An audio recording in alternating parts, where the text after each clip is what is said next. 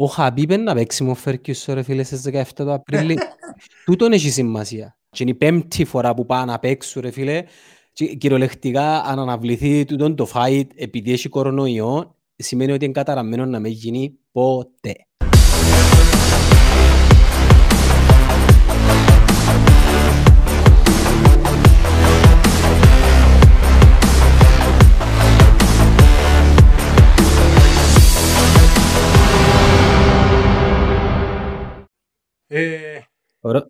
Ρόντο Βιουσουπής, ωραία. Μα πού είσαι, σε επαυλή, βιλά. Είμαστε σπίτι, μένουμε σπίτι. Ναι, ναι, μένουμε σπίτι. Πώς τα περνάς, ρε Φιλίππε μου?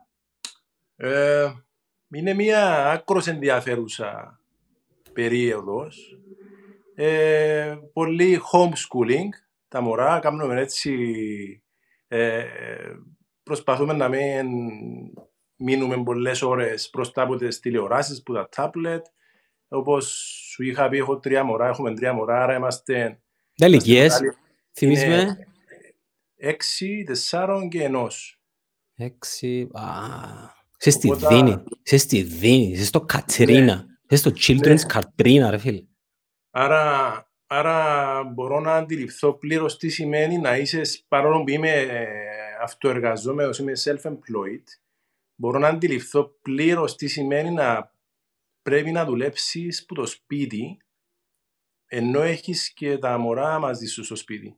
Και είναι ένα τεράστιο κεφάλαιο που θα αγγίξουμε, πρέπει να το αγγίξουμε, γιατί το work from home έχει αυτή την τρομερά ενδιαφέρουσα δυναμική μέσα πλέον, που είχε να κάνει με το ότι κλείσαν τα σχολεία. Εντάξει, το work from home τώρα είναι λέω πανδημίας, γι' αυτό και τα μωρά σπίτι. Αν δεν ήταν τα μωρά σπίτι, να κάνουμε μια εντελώς διαφορετική κουβέντα όμως, ναι. Πιστεύω όμως ότι τα δύο πράγματα συνδυάζονται, παρόλο που έχεις δίκιο, θα μπορούσε να... Ναι, συνδυάζονται διότι είναι η πανδημία που τα φέρνει όλα μαζί. Το πάντρεμα γίνεται από την πανδημία. Ουσιαστικά ήρθε η πανδημία και κάνουμε accelerate το remote working, για το οποίο η υποδομή υπήρχε. Δεν μιλώ για την γνώση, την εμπειρία, την επάρκεια, του να ξέρει κάποιος π.χ. να ενωθεί πάνω σε ένα live call, πάνω σε ένα zoom call, τούτα είναι άλλο παπαγγελίο. Αλλά υπάρχει τεχνολογία, δεν υπήρχε η βούληση, δεν υπήρχε η αυτοπεποίθηση από εργοδότες, από επιχειρήσεις για να υλοποιηθεί το πράγμα. Όχι μόνο στην Κύπρο, και στο εξωτερικό. Οπότε ήρθε τώρα η πανδημία και επέσπευσε την διαδικασία και βλέπουμε ότι το work from home πλέον μπαίνει στο highway. Δηλαδή και μια εξαιρετικά ενδιαφέρουσα συγκυρία. Υπάρχουν κάποιες εξαιρέσεις που είχαν ήδη εφαρμόσει το πράγμα. Κάποιοι μεγάλοι οργανισμοί, όπως για παράδειγμα, να πούμε και ονόματα, δεν πειράζει, από ό,τι ξέρω οι Coopers ήδη στην Κύπρο είχαν αρκέψει να εφαρμόζει το remote working με τον κόσμο της και ήταν σε καλύτερη φάση για να δεχτούν την νέα πραγματικότητα από άλλους οι οποίοι εν μία ανοιχτή, ουσιαστικά θυμούμαστε καλά από τα 15 του Μάρτη που ξεκίνησαν τα 10 Μάρτη. Έκανα post στις 8 του Μάρτη και νομίζω την επομένη ανακοινώθηκε το πρώτο κρούσμα. Οπότε έπρεπε να τρέξουν εταιρείες, να αγοράσουν λάπτοπς, να φέρουν μέσα υλικούς, να εγκαταστήσουν συστήματα τα οποία ορισμένοι άλλοι, όχι πολλοί, είχαν ήδη εφαρμόσει. Και είναι ένα πολλά μεγάλο κεφάλαιο το work from home, αν το παντρέψεις ειδικά με την Κύπρο, με την πραγματικότητα της Κύπρου, με τον business... Ας κρατήσουμε παρέα... Εδώ στον έπκαζο. Sorry. Έχω τα προβλήματα του live. Κοίτα, προβλήματα, αλλά είναι και τούτο μια... Ξέρεις... Βασικά εθρώ τα μηνύματα. Μένα εθρώ τα μηνύματα. Όχι, είμαι ως το τέλεια ποιότητα, μπράβο.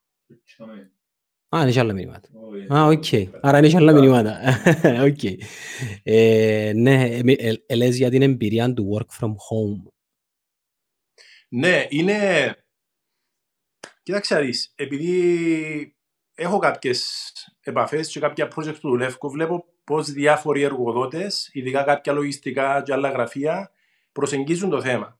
Καταρχάς, να ξεκινήσουμε με το ότι δεν υπάρχει textbook. Δηλαδή, ούτε ήρθε το κράτος, ούτε ήρθε οποιοδήποτε να πει πώς πρέπει να εφαρμοστεί το πράγμα. Ο καθένας, από ό,τι ξέρεις και εσύ, εφάρμοσε με τη δική του λογική, το πλέγμα διαταγμάτων, οδηγιών, παρακλήσεων κλπ. Που αφορά την υγεία, που αφορά την τεχνολογία, που αφορά τον business, που αφορά το business culture.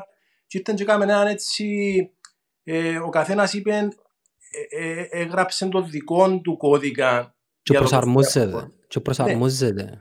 Ναι. Αλλά υπάρχουν διάφοροι προβληματισμοί και υπάρχουν διάφορα έτσι, θέματα τα οποία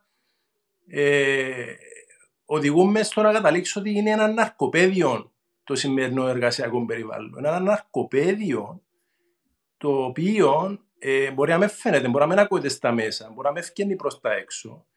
Αλλά υπάρχουν πολλές νάρκες και πολλοί κινδύνοι.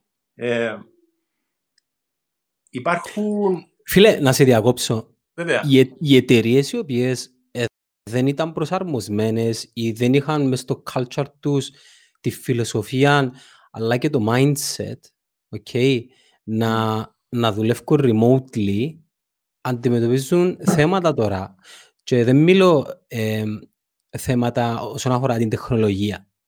Mm-hmm. Μιλώ για το mentality. Είναι το mentality παραπάνω. Το mentality έχει να κάνει με την αυτονομία. Δεν το είχαμε πει την άλλη φορά. Έχει να κάνει με την εμπιστοσύνη. Έχει να κάνει με το working from home, ο μπαμπούλας ο μεγάλος. Είναι το αν ο Φίλιππος ή ο Γιάννος είναι με ένα λάπτοπ σπίτι και να δουλεύουν. Είναι με το ότι να δουλεύουν, έχω τους εμπιστοσύνη. Αν δεν τους βλέπω, αν δεν είναι βιδωμένοι, πας σε ένα γραφείο 8 ώρες την ημέρα. Μα γιατί πρέπει να βιδωμένοι όμως, ενώ διαφορετικό είναι το environment. Είναι το γραφείο, που ακόμα και στο γραφείο είναι ανάγκη άλλος να βιδωμένο στο γραφείο. Αν θέλει να κάνει ένα break 30 λεπτά, να ξεφύγει λίγο από τη ρουτίνα ή από τα task, μπορεί να το κάνει. Νομίζω, επειδή για να είμαι ειλικρινής, να εξομολογηθώ τώρα, πέρασαν και εμένα που το νούμε, επειδή εμείς day one ήμασταν έτοιμοι μέσω του Slack, Zoom, τα πάντα, πρόσβαση στο server, ήμασταν έτοιμοι να δουλέψουμε remotely και τις πρώτες μέρες εγώ έβλεπα ότι κινείται πάρα πολλά καλά. Απλά επειδή δεν βλέπεις τον άλλο να με κοντά σου, νιώθεις ότι okay, τώρα τι κάνει, δεν είναι και να κάνει κάτι, σπίτι του, τι θέλεις να κάνεις σπίτι του. Είναι ένα ψυχολογικό κόλλημα, είναι μια έτσι αλλεργία στο να κάνω το άλμα, να βρεθώ στο νέο περιβάλλον, είναι πολλά διαφορετικό. Που είναι, δεν τον βλέπω τον άλλον, με τα προβλήματα του, το remote working έχει άλλες προκλήσεις. Το motivation, έχει το θέμα του, η επικοινωνία, έχει το θέμα του να με νιώθει και ο άλλος σπίτι, ότι είναι μόνος του, δηλαδή έχει πολύ πλευρός ζήτημα που να το δούμε. Αλλά εγώ συμφωνώ μαζί σου, είναι η τεχνολογία. Πέρα το ότι δεν είμαστε και super γλίωροι στον broadband και λοιπά και τα όλα για θέματα τηλεδιασκέψεων και λοιπά, έχουμε τα προβλήματα μας, αλλά είμαστε αρκετά καλύτερα που παγιά. Άρα εγώ θεωρώ τεχνολογικά είμαστε τζάμε. Αλλά συμφωνώ μαζί σου, είναι η νοοτροπία το μεγάλο του εμπόδιο, το οποίο τώρα βλέπεις ότι αναγκαστικά έρθεν και η πανδημία επαρέκαμψε την ψυχολογική, την δυστοκία, την... Anyway, εν έχεις άλλη επιλογή. Καταλάβες, ήρθε και επέβαλες σου, η πραγματικότητα επέβαλες σου την ανάγκη να αγκαλιάσεις το remote working. Και δεν ξεκανάς για πόσον καιρό, για πόσους. Εγώ αφιβάλλω ότι δεν τα πάμε όλοι πίσω. Εγώ είμαι ενθουσιασμένος επειδή δοκιμάζουμε κάτι το οποίο είχαμε στο πίσω μέρος του μυαλού μας. Και είχα πει και στην ομάδα στα παιδιά ότι και δεν τι απάντηση μου έδωσες. Σκεφτούμε να το υιοθετήσω το πράγμα long term. Η απάντηση του ξέρεις ποια ήταν. Εντάξει, φυσικά κάτω από ένα πλαίσιο πολλά περιεργό, είπα μου όχι. Επιθυμήσαμε πολλά το γραφείο. Ένα ακριβώς, γι' αυτό όταν σου είχα πει ότι είναι έναν κόκτελ που προκλήσεις το πράγμα, είναι διότι είναι απλά φεύγω πάω σπίτι και με ένα λάπτοπ και είμαι happy. Έχει και άλλες διαστάσεις στο ζήτημα που είναι ναι, είναι η συναδελφοσύνη. είναι το ανήκειν που λέμε, το συνανήκειν. Να νιώθω ότι είμαι σε μια ομάδα, ότι είμαι μέρος ενός οργανισμού.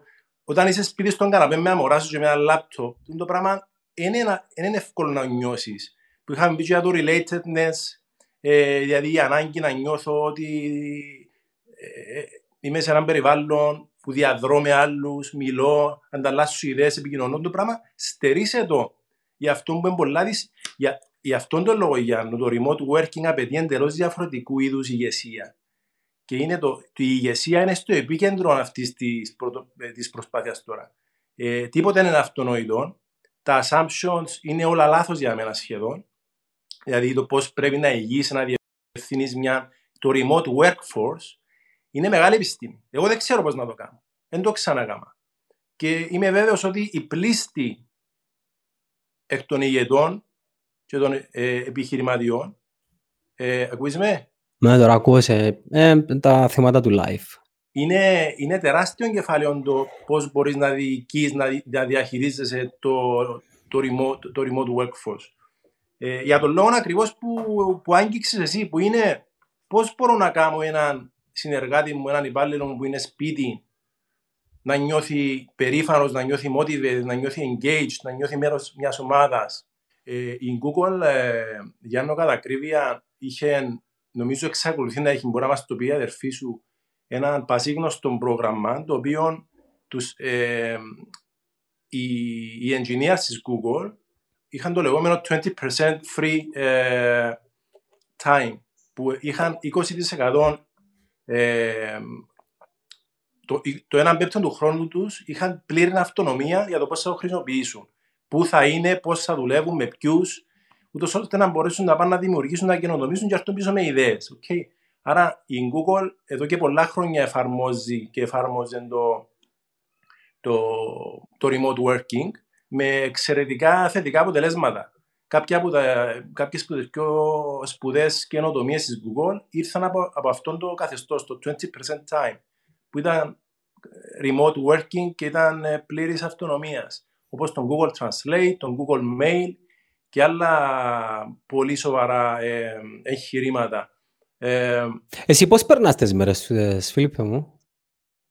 Το πρώτο πράγμα που ξεκίνησα το πρώτο μου upskilling project που έκανα... Γράψεις δεύτερο βιβλίο. Να μάθω πώς να λύνω το Rubik's Cube. Το Rubik's Cube. Ναι, ήταν ένα έτσι... Χωρίς YouTube tutorial ή μόνος σου?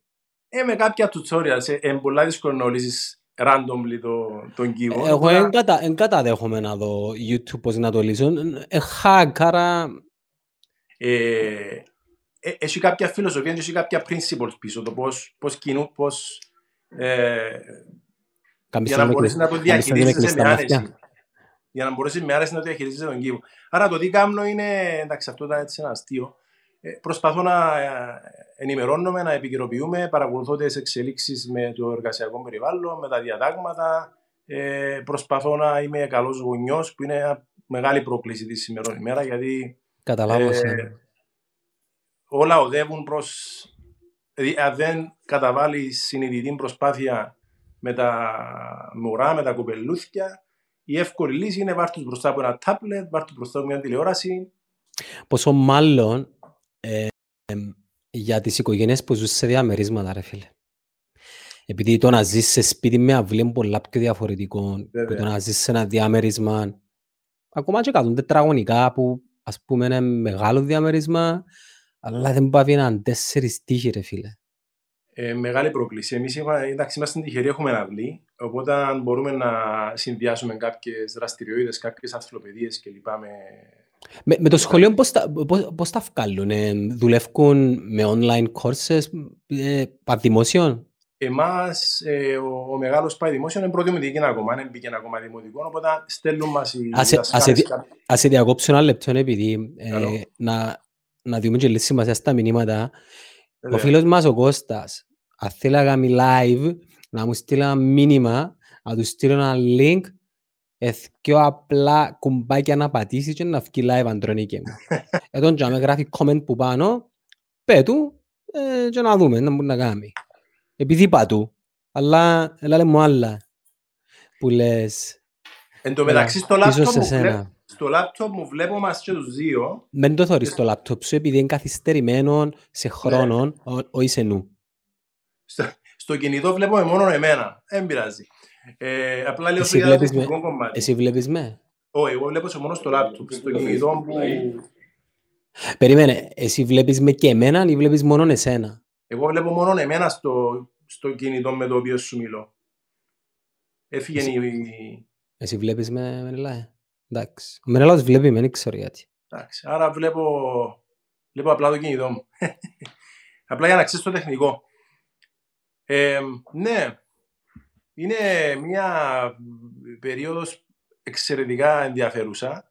Είμαι πολύ διστακτικός και επειδή ξέρω ότι ακολουθείς τα social media και είχαμε και μια πολλά μεγάλη κουβέντα την άλλη φορά για το θέμα του content marketing, να βγαίνεις έξω για value. Βλέπω πάρα πολύ κόσμο ο οποίος είναι έτοιμος να δώσει συμβουλές. Εγώ είμαι πολλά διστακτικός, δεν ξέρω να προσεξές. Δοκίμασε, πειράζει. Δεν θα σε κρίνει κανένας. Δεν έχω θέμα να με κρίνουν, απλά δεν ξέρεις τι να πεις. Είμαστε σε μια περίοδο ιδιαίτερα ευαίσθητη κιόλας που είναι εύκολο να σε πάρουν ότι πατρονάρεις, έλα να σας πω να μου να κάνετε, έλα να σας πω να μου να δείξετε, εγώ ξέρω πώς να κάνετε το πράγμα του την περίοδο, πώς να διαχειριστείτε και είμαι λίγο έτσι διστακτικός στο να βγω με την προσέγγιση, γιατί δεν ξέρω. Μπορείς να εμπλακείς σε περιεχόμενο που ποστάρουν άλλοι. Βέβαια. Καταλάβες. Περιορίζομαι σε γένα που ξέρω. Δηλαδή ευκαιρνώ να πω έχω τη λύση, δεν έχω τη λύση. Μελετώ, ενημερώνουμε, προσπαθώ να ό,τι γίνεται, αλλά είναι το φαινόμενο, ξέρεις τη λέξη VUCA, το ακρονίμιο VUCA, VUCA. Να μου πεις τώρα όμως. VUCA είναι ένα ακρονίμιο και είναι σε όλα τα βιβλία ηγεσίας και management που λέει είναι μια περίοδος που έχει volatility, εντάξει είναι ρευστή, η κατάσταση είναι αβεβαιότητα κλπ. Το uncertainty, υπάρχει complexity και ambiguity. Εντάξει. Αυτή την περίοδο που διανύουμε είμαστε σε έξαρση της αβεβαιότητας. Και είναι αυτόν τον λόγο που σου είχα πει πριν ότι οι εταιρείες είναι εδώ πέρα που πρέπει να δείξουν πραγματική ηγεσία. Θα παιχτούν πολλά παιχνίδια σε το διάστημα και ήδη παίζονται. Και κανένας δεν ξέρει, όποιος σου πει ξέρει, δεν ξέρει. Να σου πιάσω μόνο μια διάσταση για να δεις πως έχει πολλές διάστασεις του πράγμα. Πιάσε μόνο τη διάσταση με τα μέτρα, με τα διατάγματα. Πιάσε μόνο την περίπτωση της απόφασης μιας εταιρείας, για παράδειγμα, να πάει να στείλει τον κόσμο να δουλεύει από σπίτι ή να στο γραφείο. Okay? Είναι ένα αρκοπέδιο η κατάσταση, γιατί ποιον είναι να στείλω σπίτι, τούτον επαφείται στην εταιρεία. Okay? Ήρθε το διάταγμα να σου πει να στείλεις στον Φίλιππο, να στείλεις στον Γιάννο, να δω ποιο τα καθήκοντα, για παράδειγμα, μπορούν να επιτελεστούν το σπίτι. Εάν όμως, πρόκειται να δεις, λεπτές ευαισθησίες, ο κόσμος που ακόμα πάει γραφείο, να έρθεις να πει, μα εμένα γιατί με βάλω μπροστά ακόμα στον κίνδυνο να αρρωστήσω, να κάνω, να φτιάσω και στέλνουν άλλους σπίτι. Φίλε, επειδή ο κόσμος περπατά σε χωράφια τα οποία... Εν περπατήσε κανένας. Θυμίζεις μου λίγο το 2013, άλλον το πλαίσιο του προβλήματος. Το πρόβλημα ήταν χρηματοοικονομικό, χρηματοπιστωτικό. Ναι, ήταν χρηματοπιστωτικό, εξαιτίας των τραπεζών τουλάχιστον για την Κύπρο. Και πάλι, ξέρεις, πάλι μπαίναμε στη διαδικασία να μιλήσουμε για το τι είναι να γίνει και πιστεύω τζίνο, και πιστεύω το άλλο. Δεν ξέρεις, είναι πολλά λογικό. Και τώρα με τα social media ο καθένας θέλει να πει την άποψη, θέλει να την κρατήσει. Ο παράγοντας Χ όμως είναι η υγεία. Και ο παράγοντας Χ ανατρέπει τα πάντα, διότι, και να πάμε στο Μάσλοου σε λίγο, γιατί να ανοίξω ένα θέμα το οποίο θεωρώ πρέπει να το ανοίξουμε. Ανοίξε, το 2013, εντάξει, το 2013 είχαμε θέματα ψυχικής υγείας, okay? Εν έφτασαμε σε θέματα να αρρωστά πεθανείς και ο κόσμος. Είχαμε κάποιες αυτοκτονίες, αλλά τούτα ήταν τα επιμέρους. Τώρα η παράμετρος υγεία αγγίζει οικογένεια, μωρά, συγγενείς, γονιούς, παππούδες. Άρα οι αποφάσεις των εργοδοτών αγγίζουν εξαιρετικά ευαίσθητα ζητήματα. Εντάξει. Εάν εγώ, σαν εργοδότης, πες έχω ένα γραφείο δικηγορικών τώρα, okay? Αν αποφασίσω ότι θα στείλω όλους τους δικηγόρους σπίτι και όχι τους γραμματείς, γιατί έτσι αποφασίσα να κρυθώ. Εντάξει. Mm-hmm. Να κρυθώ με κάποιον τρόπο. Κάτι ανάλογο. Εάν αποφασίσω σαν επιχείρηση ότι να πω για μερική αναστολή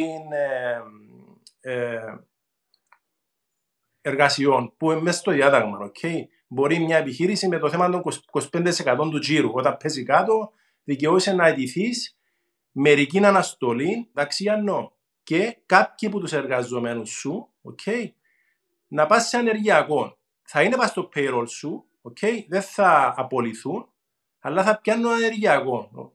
Πόσο καιρό να διαρκέσει τούτο, για έναν μήνα?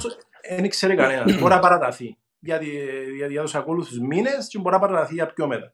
Αλλά πρόσεξε να δεις, εάν εγώ πάω για μερική αναστολή, Γιάννο, από ό,τι γνωρίζω και εγώ ότι εντάξει, τα πράγματα αλλάζουν συνεχώς, σημαίνει ότι να αποφασίσω ποιοι υπαλλήλοι μου, εντάξει, θα πιάνουν τον μισθό τους όλων και να πιάνουν πιο μικρό που είναι με εμάς τη φόρμουλα που έχει να κάνει με το ανεργειακό. Τον το πράγμα επηρεάζει ζωές, σωστά. Πώς να αποφασίσω εγώ ποιους να βγάλω σε ανεργειακό, πώς να αποφασίσω εγώ ποιοι να μείνουν να δουλεύουν και να πληρώνονται κανονικά. Κατάλαβες, δηλαδή να πρέπει να λάβει κάποιες αποφάσεις ο εργοδότης, οι οποίες σίγουρα δεν είναι εύκολη θέση του, πολλά δύσκολη θέση του κάθε εργοδότη, αλλά να επηρεάσει τη ζωή σου, να επηρεάσει με τρόπο το οποίο, ο οποίος δεν ξανά προέκυψε στο προσκήνιο στην Κύπρο. Δηλαδή, ειδικά οι εταιρείες οι οποίες έχουν πάνω από 50 άτομα, νομίζω, ναι, κάποια κριτήρια τα οποία αφορούν εταιρείες οι οποίες να έχουν αισθητή μείωση του τζίρου τους. Okay. Απλά αυτό που θέλω να πω είναι ότι οι αποφάσεις των εργοδοτών επηρεάζουν όχι μόνο την τσέπη των υπαλλήλων τους, αλλά αγγίζουν και το θέμα της υγείας σε μεγάλο βαθμό. Αν θα αποφασίσω να πάει κάποιος σπίτι ή αν θα μείνεις στο γραφείο να δουλεύει, να έρχεται σε επαφή με πελάτες, με κόσμο κλπ. Ή αν θα αποφασίσω να πάω για μερική αναστολή, άρα να πιάνει πολλά πιο λίγα λεφτά κάποιος σχέση με κάποιον άλλο, δημιουργώ συγκρίσεις, δημιουργώ καταστάσεις άλλες. Ή αν θα αποφασίσω ότι να πάει ο Ανδρέας, ο Γιάννος, ο Φίλιππος και η Μαρία να δουλεύουν σπίτι. Εντάξει, και οι άλλοι είναι στο γραφείο. Αυτοί που είναι στο γραφείο να κάθονται σε κάρβουνα αναμμένα. Εκτός αν είναι η δουλειά τους τέτοια που αναπόδραστα δεν μπορούν να αναλύουν. Μα και υπάρχει χρήση το μήνυμα, Φίλιππ. Αυτοί που είναι στο γραφείο να νιώθουν ότι εγώ είμαι στον κίνδυνο. Δεν είμαι με τα μωρά μου. Εγώ είμαι στο γραφείο, πρέπει να βλέπω πελάτες πάλι είμαι εκτεθειμένος. Εντάξει, ένα άτομο ανά 8 τετραγωνικά μέτρα, αυτά τα οποία κάποτε τηρούνται, κάποτε όχι. Αυτά που σου λέω δεν είναι θεωρίες. Αυτά τα ακούω από κόσμο ο οποίος κάθεται σαν αμμένα κάρβουνα. Και θα σε πάρω στο Μάσλοου τώρα, okay? Ο Μάσλοου θα μπούμε σε θεωρίες τώρα θεωριών, απλά είναι μια από τις πιο γνωστές θεωρίες motivation, κινήτρου.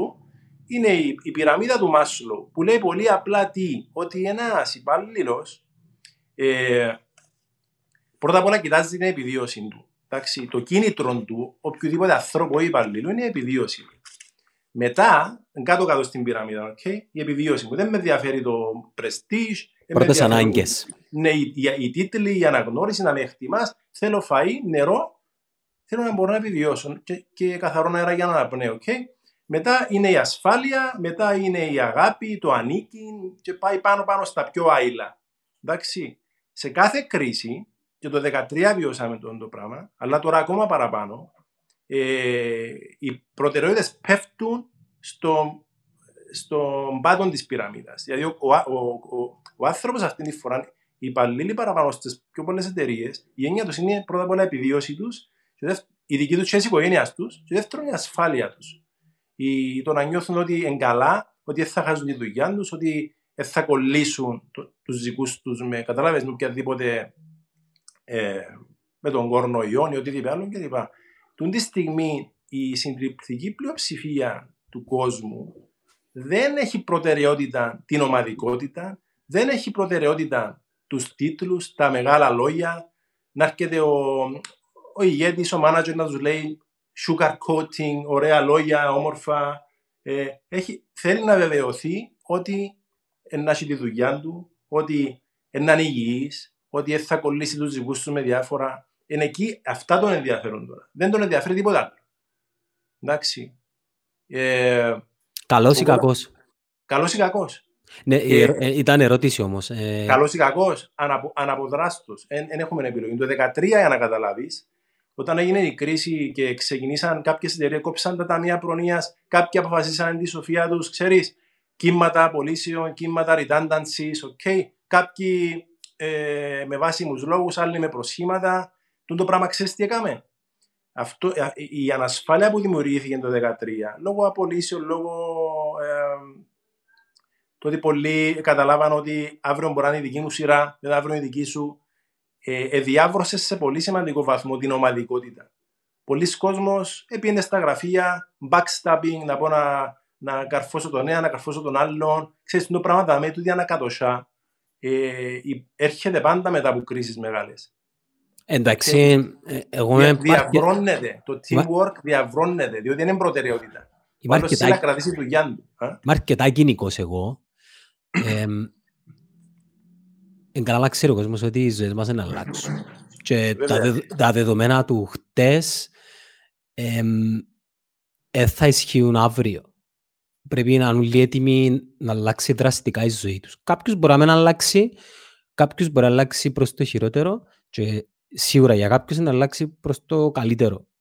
Απλά εγώ έχω πίστη στον άνθρωπο ότι προσαρμόζεται, ρε Φίλιππε. Έχει την ικανότητα να προσαρμοστεί. Ήδη προσαρμοστήκαν. Σκεφτούν το λίγο. Ακούεις κορονοϊόν, ακούεις κρούσματα, ακούεις θανάτους, αρκέψες και αφομοιώνεις τα. Δεν είναι κάτι το οποίο σε φοβίζει πλέον. Οκ, 800 είναι νεκροί στην Ιταλία, αλλά λέει. Οκ, χτες ήταν 850. Δηλαδή, αρκεύκε και συνηθάς τα νούμερα τούτα και αρκεύκε και σκέφτεσαι, δεν είναι το πρώτο θέμα τώρα, σήμερα. Στις τελευταίες και μέρες στην Κύπρο, δεν είναι το πρώτο θέμα. Τα μέτρα της κυβέρνησης,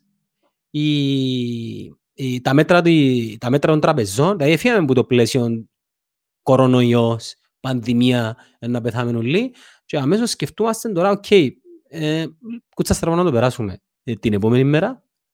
Εντάξει, έχουμε και την τύχη, θεωρώ ότι κινήθηκε γλύωρα ο κρατικός μηχανισμός. Εντάξει, είμαστε και νησί, δεν έχουμε συγκοινωνίες, δεν έχουμε μετρό, δεν έχουμε το έναν το άλλο.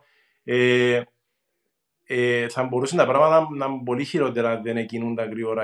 Κρίνε μου τους λίγο, θετικά ή αρνητικά. Δαμέ είμαστε έναν σέρτσορ, μπορούμε να πούμε ό,τι νομίζουμε. Η κυβέρνηση ναι. Κοίτα, με βάση τη δική μου εκτίμηση, είναι κινηθήκαμε γρήγορα, όπως και η Ελλάδα. Κινηθήκαμε σωστά όμως. Το σωστά δεν μπορώ, ξέρει κανένας, είναι να κρυθούμε εκ των υστέρων. Νομίζω... Ελεκτικά διάφορα για αντισυνταγματικές αποφάσεις για το ένα, για το άλλο, αλλά σε τέτοιες ώρες. Τέτοια ώρα, τέτοια λόγια. Νομίζω δεν μπορείς να πιένεις το... Έχει που λέω ότι είναι αδύνατο να τους ευχαριστήσεις όλους. Η ερώτηση μου ήταν περισσότερο ως προς τα μέτρα για στήριξη της οικονομίας. Επειδή ό,τι και να πούμε για το κομμάτι της ιατρικής, δεν ξέρουμε. Δηλαδή... Αρέσκει μου και λίγο το conspiracy theory εμένα. Συζητώ το σε κάποια πηγαδάκια. Προσπαθώ να μην είμαι loud, επειδή είμαστε στη Δίνη. Να το συζητήσουμε μετά από 2 χρόνια φυσικά έντονα. Άρα κυρίως για το κομμάτι γενικά των αντανακλαστικών όσον αφορά τα μέτρα στήριξης της οικονομίας των επιχειρήσεων που σε είχατε. Όσον αφορά την Κύπρο, η δική μου εκτίμηση είναι ότι κινούμαστε στη σωστή κατεύθυνση. Μιλώ με πολιτικούς όρους τώρα. Όντως θεωρώ ότι κινούμαστε σωστά και γρήγορα. Ένα μεγάλο κεφάλαιο που αφορά τις εγγυήσεις που ανήγγειλε η κυβέρνηση για τα 2 δις που να εγγυηθεί δάνεια. Αυτό είναι να εξαρτηθεί από το πώς να χρησιμοποιηθούν τα δάνεια. Δηλαδή, μιλούμε για ένα τεράστιο κονδύλι με βάση τον budget, σχεδόν 10% του. Εντάξει ρε, δεν μπορεί να παδανίζεται όποιος και όποιος. Όχι μόνο τούτο, αλλά να εξαρτηθεί και το ακριβώς. Δηλαδή αν πάει ο καθένας να πιάσει έτσι για το χαρτζιλίκι του 50-60 εκατομμύρια για να μπορεί να κινείται, πρέπει να υπάρχει έλεγχος στο πώς να διοχετευτούν τα λεφτά των δανείων που να εγγυηθεί το κράτος. Αν υπάρξει το έλεγχος... Πώς Αριστοτέλους Limited, μια υγιής εταιρεία με cash flow, με... Τέλος πάντων, η οικονομική ευρωστία νομίζω είναι προτεραιότητα η εταιρεία. Ακριβώς. Πρέπει να υπάρχουν ασφαλιστικές δικλείδες για να μην ξανεμισθούν τα χρήματα. Και μην ξεχνούμε ότι οι εταιρείες τούτον το ποσό δεν στοχεύει προβληματικά δάνεια. Στοχεύει, όπως ανακοινώσαν, συνετούς και συνεπείς πελάτες τραπεζών κυρίως. Θα πάει δηλαδή, θα ξαναμισθούν τα χρήματα για να σώσουν non-performing loans κλπ. Άρα νομίζω ότι στο βαθμό που, διότι αρκετοί ειδικοί λένε ότι είναι σωστό να πράγματι εσύ, είναι σωστό να διαζάνια του κόσμου για να πληρώνει μισούς. Το πράγμα είναι λίγο αυτοκτονικό. Να πω κάτι. Έκαμε κάποιος κάτι τέτοιο υπό την σε εισαγωγικά απειλή της οικονομικής κατάρρευσης της εταιρείας του, ευλάγας. Κυριολεκτικά πρέπει να μείνει μακριά που το να πάω να δανειστώ για να καλύψω μισθούς, ας πούμε. Διότι υπάρχουν εργαλεία. Και από το 2013, λόγω και τρόικας και άλλων συγκυριών, έχουμε νομικά εργαλεία να πάμε για αναδιοργανώσεις, για... στο πλαίσιο της αφαιρεγγιότητας των εταιρεών υπάρχουν άλλα εργαλεία για προβληματικές καταστάσεις. Το που θέλω να πω είναι ότι ακριβώς αν πάω να πιάσω δάνεια, αν έχω 100 άτομα προσωπικό, εντάξει, Γιάννο, η έννοια μου είναι να με δείξω ότι είναι να μην τσάνω, okay? Δηλαδή, αν πάω και πει ο άλλος ότι έκαναν downsize και μπορώ να πιάνω δάνεια για να πληρώνω μισούς. Έναν αποφεύκτον πρέπει να το αποδεχτούν όλοι. Δεν πρόκειται να κάνεις τους γύρους τους οποίους προέβλεπες να κάνεις πριν και ο μήνες. Ακριβώς.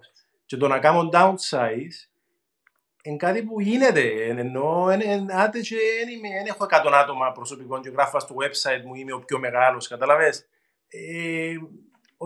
Ένα βήμα πίσω, δύο μπροστά. Έτσι είναι. Άλλο, να μου γίνεται. Πάμε λίγο έτσι, θα κάνουμε μια πιο χαλαρή κουβέντα. Τι κάνουμε στα... τραβάμε στη συζήτηση, αφού και στο LinkedIn όποτε συναντηθούν οι δρόμοι μας, θέλουμε να τα πούμε, θέλουμε να τα βγάλουμε από μέσα μας. Τώρα από πού να ξεκινήσουμε και πώς θα σταματήσουμε, μπορούμε να μιλούμε για ώρες τώρα για τα πράγματα. Ναι. Είπα σου να σε ξαναφέρω σε έναν 2ωρο podcast ξανά μόλις γιάννουμε. Οπωσδήποτε. Κοίτα, εγώ νομίζω ότι το πράγμα θα επηρεάσει τους πάντες ποικιλοτρόπως. Τον καθένα με άλλον τρόπο. Να μας κάνει πιο δυνατούς. Οπωσδήποτε να μας κάνει πιο δυνατούς. Πιστεύεις να αλλάξει την ανθρώπινη, την ανθρώπινη ζωή ως προς τις κοινωνικές σχέσεις? Ένα από τα πράγματα που με στεναχωρεί, δηλαδή που προκαλεί μια έτσι δυσαρέσκεια το πράγμα, γιατί το social distancing, εντάξει, χρειάζεται, καταλαβαίνω, πρέπει να σπάσουμε τις αλυσίδες κλπ. Φυσικά, πρέπει να το λέω, φυσικά, social. Φυσικά, ναι, γιατί το social σημαίνει ότι κλείσει και τα social media, τώρα το που κάνουμε είναι απαγορεύεται. Το στεναχωρεί με, δηλαδή η προοπτική, σε εισαγωγικά, επειδή είναι προοπτική το πράγμα, να ζήσουμε σκηνές ταινιών, τρόμου που βλέπουμε αποκαλυπτικές ταινίες κλπ. Για το τι γίνεται σε περίπτωση τέτοιων περιστάσεων, προκαλεί μου. Τούτο είναι το ένα πράγμα, Γιάννο. Για τα άλλα πιστεύω ότι είναι να τα καταφέρουμε, αλλά τούτο είναι το ένα πράγμα που προκαλεί έτσι λίγο μελαγχολία και στεναχώρια. Δηλαδή το να έρθει να πει, ξέρεις, παιδιά, δεν πρέπει να σας είναι τόσο κοινωνικοί πλέον, προσέχετε ο ένας τον άλλον, δηλαδή πάεις σε ένα σούπερ μάρκετ, ρε Ιάννο. Και ζαοθορούσε. Και ζαοθορείς, εγώ να κολλήσω, εμένα να με κολλήσουν, μα σαν να γέντζησεν μου τούτος. Σαν να γεντζείς θα πας στο καροτσάκι, δηλαδή θλιβερά πράγματα εδώ. Πιστεύεις ζούμε μια υπερβολή, υπερβάλλουμε? Νομίζω υπερβάλλουμε, αλλά ίσως να είναι για καλό. Κάπου είχα διαβάσει ότι έναν αρκετά ωραίο άρθρο που λέει πρέπει να υποθέσουμε, είναι καλό να υποθέσουμε όλοι ότι είμαστε φορείς, λέει, την περίοδο. Δηλαδή ο καθένας που μας να ενεργούμε ως αν να είμαστε φορείς. Γιατί... για να προσέχουμε παραπάνω. Τούτο βέβαια οθεί μας σε μια κατάσταση ακραία, οθεί μας λίγο προς την παράνοια. Δηλαδή, και είναι αρκετά επικίνδυνο πράγμα. Και τούτο που να έρθω πίσω στην κουβέντα μας στην αρχή με το θέμα των καταλήπων. Δηλαδή, να έχει κατάλοιπα αυτό το πράγμα, πιστεύω. Και να έχει τραύμα, να υπάρξει ένα μεγάλο τραύμα, το οποίο δεν υπήρξε το 2013. Το 2013, εντάξει, είχαμε ζημιές οικονομικές, έγιναν αποκοπές, περικοπές, έχασαμε λεφτά, εκουρέψαν μας. Αλλά το τραύμα, μιλούμε εδώ, είναι πολλά διαφορετικής φύσης. Να ξέρεις τι σημαίνει να φκένεις πως πήρες σου και να ζαβοθωρείς τον άλλον, αν θα σου κοντέψει, αν θα σου ντζήσει. Μιλούμε για εξαιρετικά θλιβερά πράγματα. Για μένα. Ναι, αλλά θλιβερά πράγματα. Επειδή ο άνθρωπος είναι κοινωνικός, επερνικήσει η ανάγκη της, ακόμα και της φυσικής επαφής. Η φυσική επαφή είναι πάρα πολύ σημαντική σε σχέση των ανθρώπων και ο άνθρωπος να σε επιθυμίσει ότι την είναι να ξεχνά πάρα πολλά γλύτερα. Βραχυπρόθεσμα θεωρώ είναι να υπάρχει τραύμα, αλλά θεωρώ, ναι, συμφωνώ μαζί σου ότι αποκλείεται τον τόπο. Εκτός αν αυκούν και που μας ότι παιδιά, επειδή ξέρεις, ευκαιάν και άλλες θεωρίες, ότι, όχι θεωρίες. Και που την έρευνα του Imperial College που λέει ότι ξέρεις, το χειμώνα του χρόνου να ξεάρτουν το πράγμα και να ξαναμπούμε μέσα η θεωρία του το σφυρίν και ο χορός. Anyway, που πρέπει να, για να μπορέσουμε να... Όταν περάσει το πρώτο κύμα, για να μπορέσουμε να αντισταθούμε στο δεύτερο κύμα που να έρθει, λέει, το χειμώνα, okay, πρέπει να ξανακάμουμε το shock therapy, να ξανακλειστούμε, να κάνουμε κλπ. Anyway, για να μην μεγρηγορήσουμε, συμφωνώ μαζί σου ότι μακροπρόθεσμα μπορεί να είναι και μια αιτία επανάστασης στο πράγμα. Δηλαδή, ο άνθρωπος δεν νομίζω ότι να μπορέσει να ανεχτεί για μεγάλα διαστήματα την κοινωνική αποστασιοποίηση. Δύο χειμώνες είναι. Αν περάσουν δύο χειμώνες, αν επάφει, νομίζω να επανέλθουμε. Είναι δύο χειμώνες, συμφωνώ. Και τα πράγματα θέλω να πιστεύω ότι είναι να... Αλλά να έχει καταλήπα. Σίγουρα να έρθουν από π.χ. τα σινεμά πρέπει να είναι τα μισά καθίσματα. Ξέρεις, τα γραφεία πρέπει να διαμορφωθούν με τον άρφα τρόπο. Πρέπει να μπει όλος ο συνοστισμός. Τούτα να υπάρξουν. Τεχνολογία, να αποφεληθεί. Έβαλες το πώς για το Zoom σήμερα. Ευκαιάζα την ιστορία του. Δηλαδή, εντάξει, είναι ένα άλλο κεφάλαιο, το οποίο δυστυχώς δεν έχουμε πολύ ώρα. Ήταν τυχερός ή ήταν έτοιμος. Και τα δύο νομίζω. Νομίζω ότι τύχε με τους τολμηρούς. Και τους έτοιμους. Και τους έτοιμους. Πρέπει να είσαι έτοιμος, πρέπει να είσαι consistent. Πρέπει να τροφοδοτείς το όνειρο και το όραμα σου και να περιμένεις το πλήρωμα του χρόνου. Δηλαδή, νομίζω, όχι μόνο το Zoom, αλλά και τα κοινωνικά δίκτυα και τα σίγουρα να ευνοηθούν. Τώρα που μιλούμε και η πλατφόρμα του, η BeLive φαίνεται ότι είναι εξαιρετικά καλή πλατφόρμα, παρόλα τα τεχνικά προβλήματα. Αλλά σίγουρα η τεχνολογία να ωφεληθεί τεράστια. Και οι επιχειρήσεις όμως θεωρώ ότι να ευνοηθούν. Είπαμε και στην αρχή ότι είναι μονόδρομος το remote working. Και το άλλο, τώρα που να δει ο κόσμος τα ωφέλη και τις προκλήσεις, okay, αλλά τα ωφέλη του working from home, είναι πολύ δύσκολο να μπει τον τζίνι πίσω στο λιχνάρι μπάρε. Να πεις, καταλάβεις, δηλαδή, ένα απέτηση πλέον, όχι απέτηση, έναν από τα κατάλοιπα είμαι σίγουρος ότι θα είναι... Οι big tech companies έχει χρονιά που το κάνουν πάντως. Ναι, οι big tech, ναι. Αλλά λέω στην Κύπρο δεν το κάνουμε για διάφορους λόγους. Οι πιο πολλές εταιρείες είναι επειδή θέλουν έλεγχο. Θέλουν έλεγχο... είναι ένα θέμα πολύ μεγάλο. Σίγουρα το remote working είναι για να μείνει, θεωρώ, σε μεγάλο βαθμό. Μεγάλες προκλήσεις ηγεσίας, να σε πάρω πίσω στο θέμα δαμέ. Δεν είναι τίποτε αυτονοητό το να μπορείς να διαχειρίζεσαι κόσμο μακριά, μια τέχνη τεράστια. Θέλει επικοινωνία συνεχή, πρέπει να είσαι παρόν, πρέπει να έχεις συναίσθηση. Δηλαδή εδώ πέρα θέλεις διαφάνεια, πρέπει ο κόσμος να μην νιώθει απομονωμένος, εγκατελειμμένος, δηλαδή είσαι σπίτι, δουλεύεις, πας σε ένα λάπτοπ πιάνο, okay? Κάποιος πρέπει να σε κάνει να νιώθεις ότι είσαι μέρος μιας ομάδας. Για μένα δεν αλλάξε τίποτε εν τω μεταξύ. Εσύ είσαστε ήδη μπροστά εσείς, η ομάδα σας. Να μην περιαυτολογήσω. Εγώ πάντα έχω μια συζήτηση με η γυναίκα μου. Η γυναίκα μου είναι ένας άνθρωπος που ξυπνά και θέλει λίγο την ώρα της και εγώ ξυπνώ και θεωρώ πεταλούδες και παίζω σαξόφωνα. Είμαι happy. Νομίζω φέρνεις το πράγμα. Κυριολεκτικά δεν άλλαξε τίποτε για μένα. Okay, άλλαξε το πλαίσιο του πώς κινούμαστε, αλλά προσμένω ας πούμε, να έρθει το καλοκαίρι, να έχει ήλιο, να πάμε θάλασσα. Τα πράγματα τα οποία έκαναμε και τα ρουτίνα και τα εκτιμούσαμε, δηλαδή να πάω σπίτι του φίλου μου, να κανονίσουν να πάω ένα σουβλάκι. Φίλε, ξέρεις πως τα επιθυμώ τα πράγματα και είναι κάτι το οποίο προσμένω και είναι κάτι το οποίο να έρθει σε λίγο καιρό, δηλαδή πρέπει να το σκεφτούμε σε το πράγμα. Και η δική μου συμβουλή κλείσει την τηλεοράση, ρε. Κυριολεκτικά, έχει κόσμο που μπαίνει μες στο matrix του coronavirus, κρούσματα, βίες, θανάτη, coverage και κάθε και θεωρεί τα γράφς, ποστάρουν τα, ρε φίλε, εντρέλα το πράγμα.